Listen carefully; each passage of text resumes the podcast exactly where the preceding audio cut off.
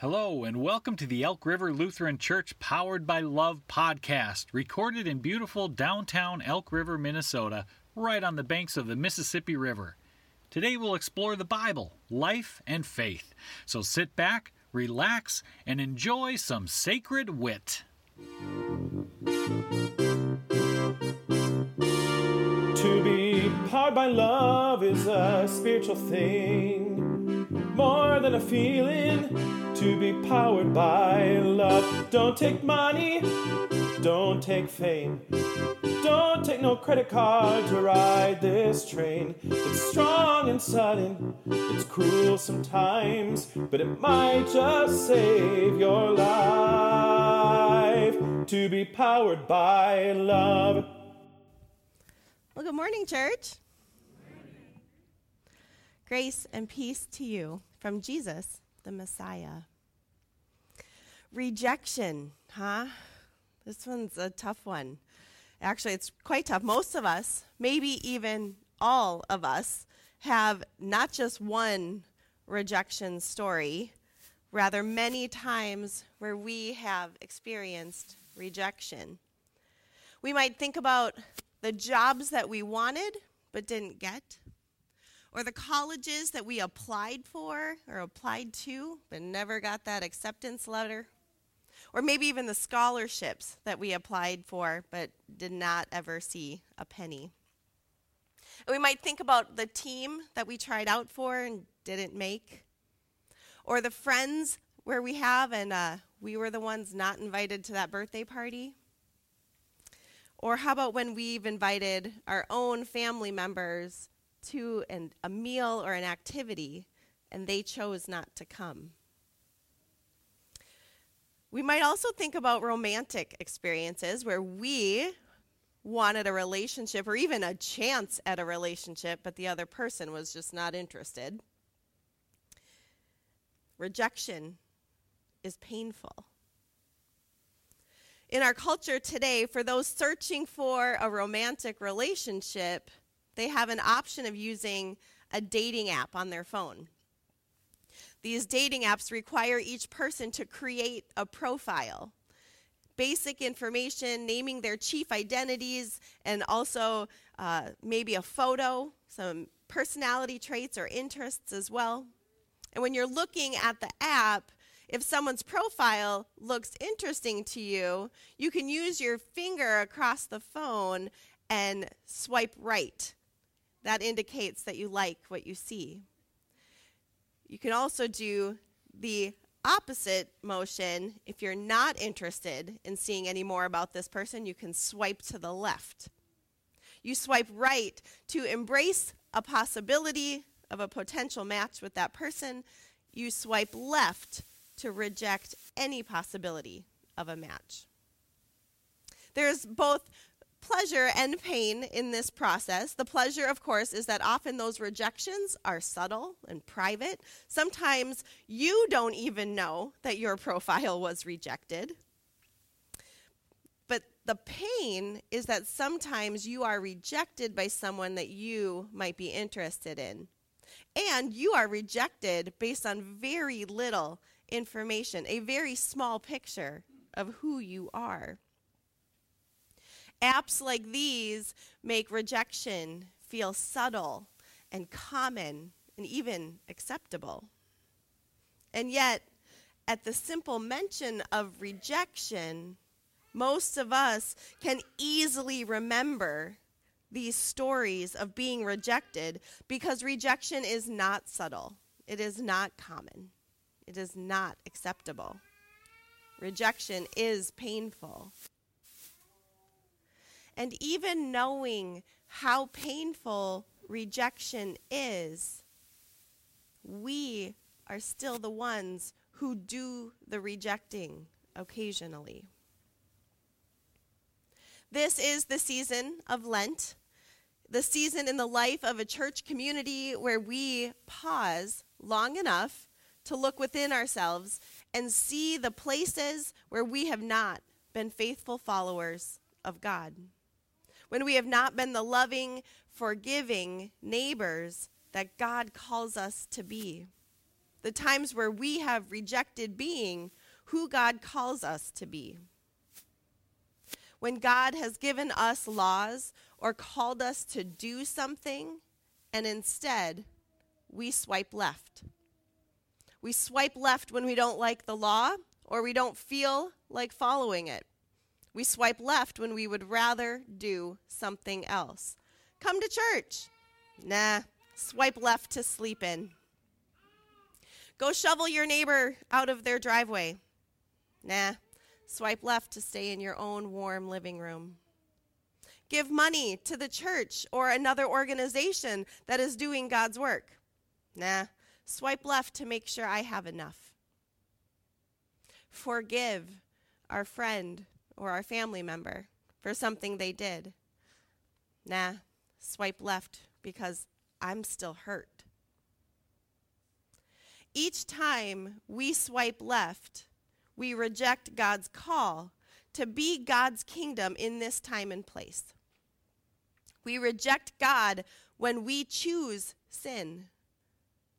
It's easy to love God when it's fun or rewarding to ourselves, but we reject God when it costs us more than we want to give. And rejection becomes subtle and commonplace and even acceptable. The people in our reading today that Lori just read fully understood rejection. Jesus is telling this tough parable about rejection to the religious authorities, the Pharisees. To give you an idea of what's happening at the time, just before this story, Jesus had entered the city of Jerusalem on a donkey, doing his parade wave as he strode over branches and some cloaks laid out in the floor on the road. We celebrate this event each year as Palm Sunday, but this first Palm Sunday was anything but a celebration for these Pharisees. Jesus entering in this fashion was Jesus admitting, even proclaiming, that he is indeed the Messiah, the one that everyone's been waiting for. He was finally saying out loud to the masses, I am the Son of God, the Messiah, the one with the most religious authority. So the Pharisees were not okay. So they asked Jesus, By what authority do you have the right to make these claims and do those things that you've been doing? And in this parable that we just heard, that's part of Jesus' answer to them. This parable tells of a vineyard owner who rents out the land and at harvest time sends his servant to collect the rent that is due to him. The workers reject the servant, so the vineyard owner sends another one, and then another one, and another one. And the text says many more.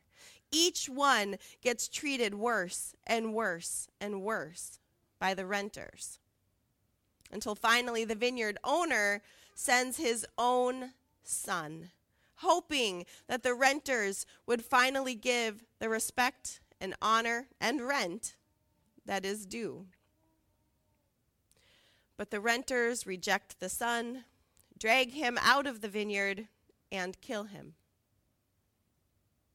Using a vineyard for Jesus to tell this story was a bold move.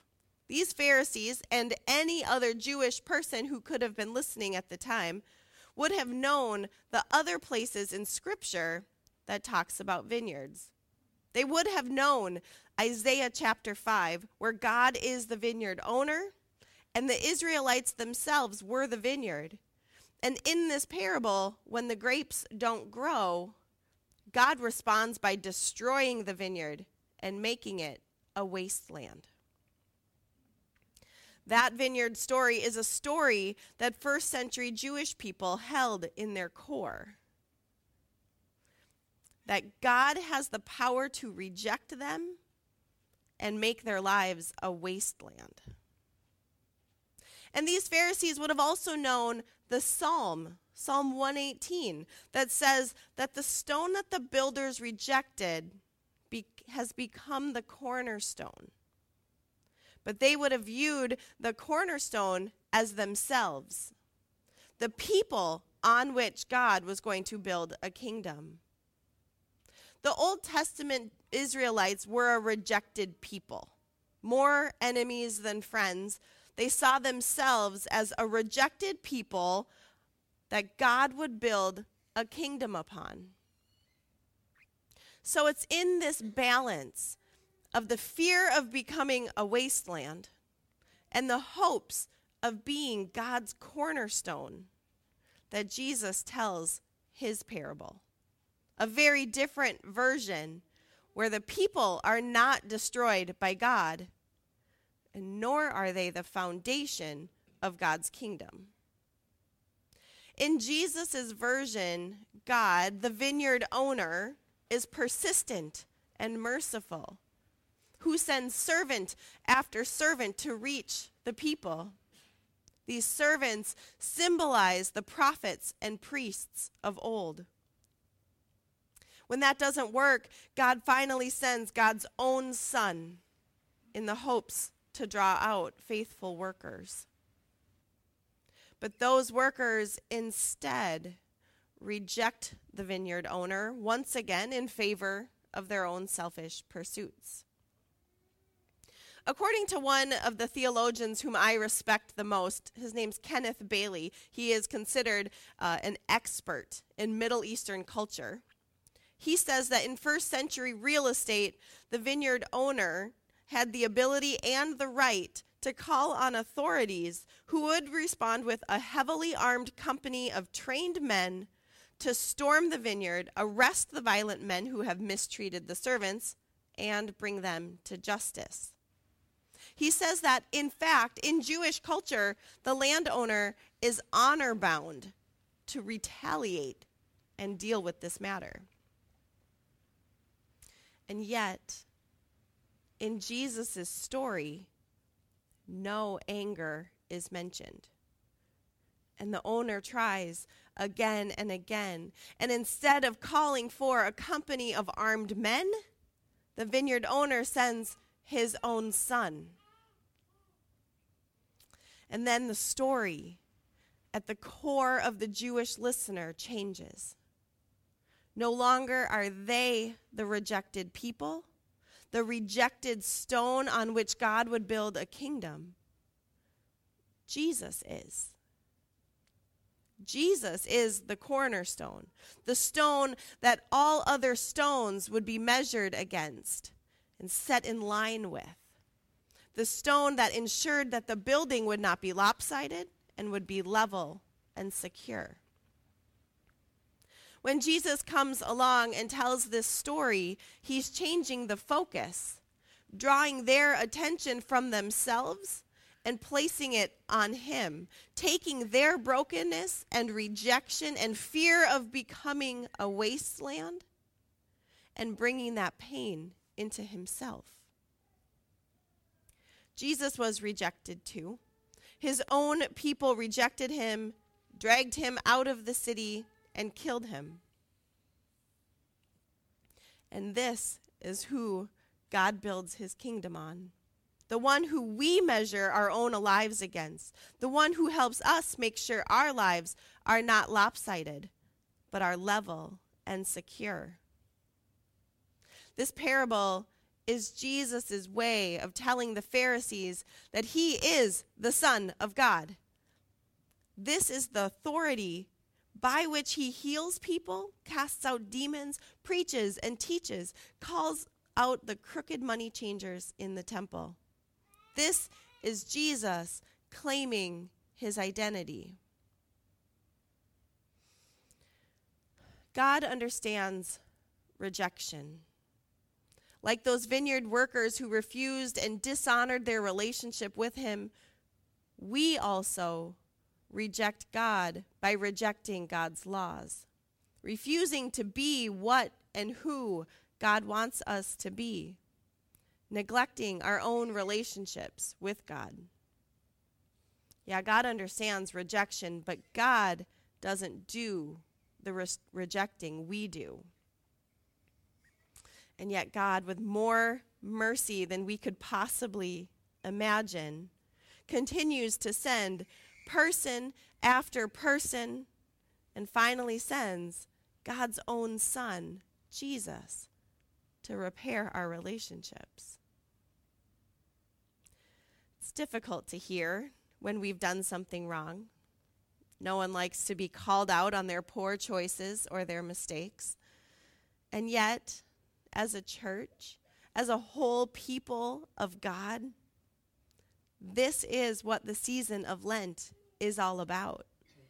This is our time to get real, to go to that dark place of admitting where we have not been the people that God wants us to be. When we don't want to give up our time or our money or our energy, these are sins of rejection.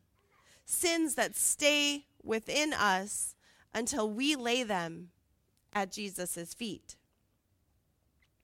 And because we have become so used to swiping left on these things that cost us too much, we don't even realize all the ways in which we are rejecting God. So thank God for Lent. Thank God for this time to go through our memories, our lives, our habits, and our characters, to search out these stones of rejection and lay them at the feet of the cross.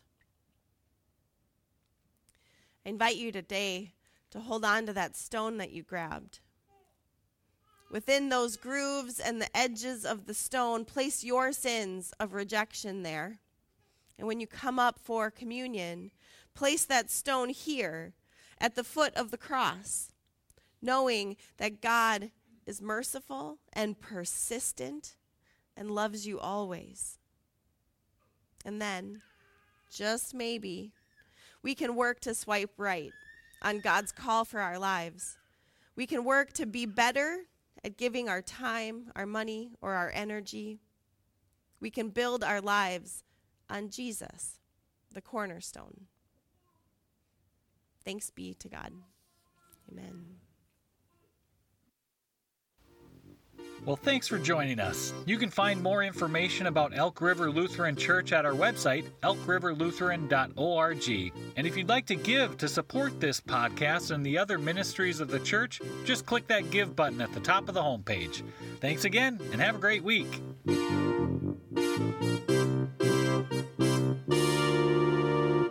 Don't take money, don't take fame, but it might just save your life to be powered by love.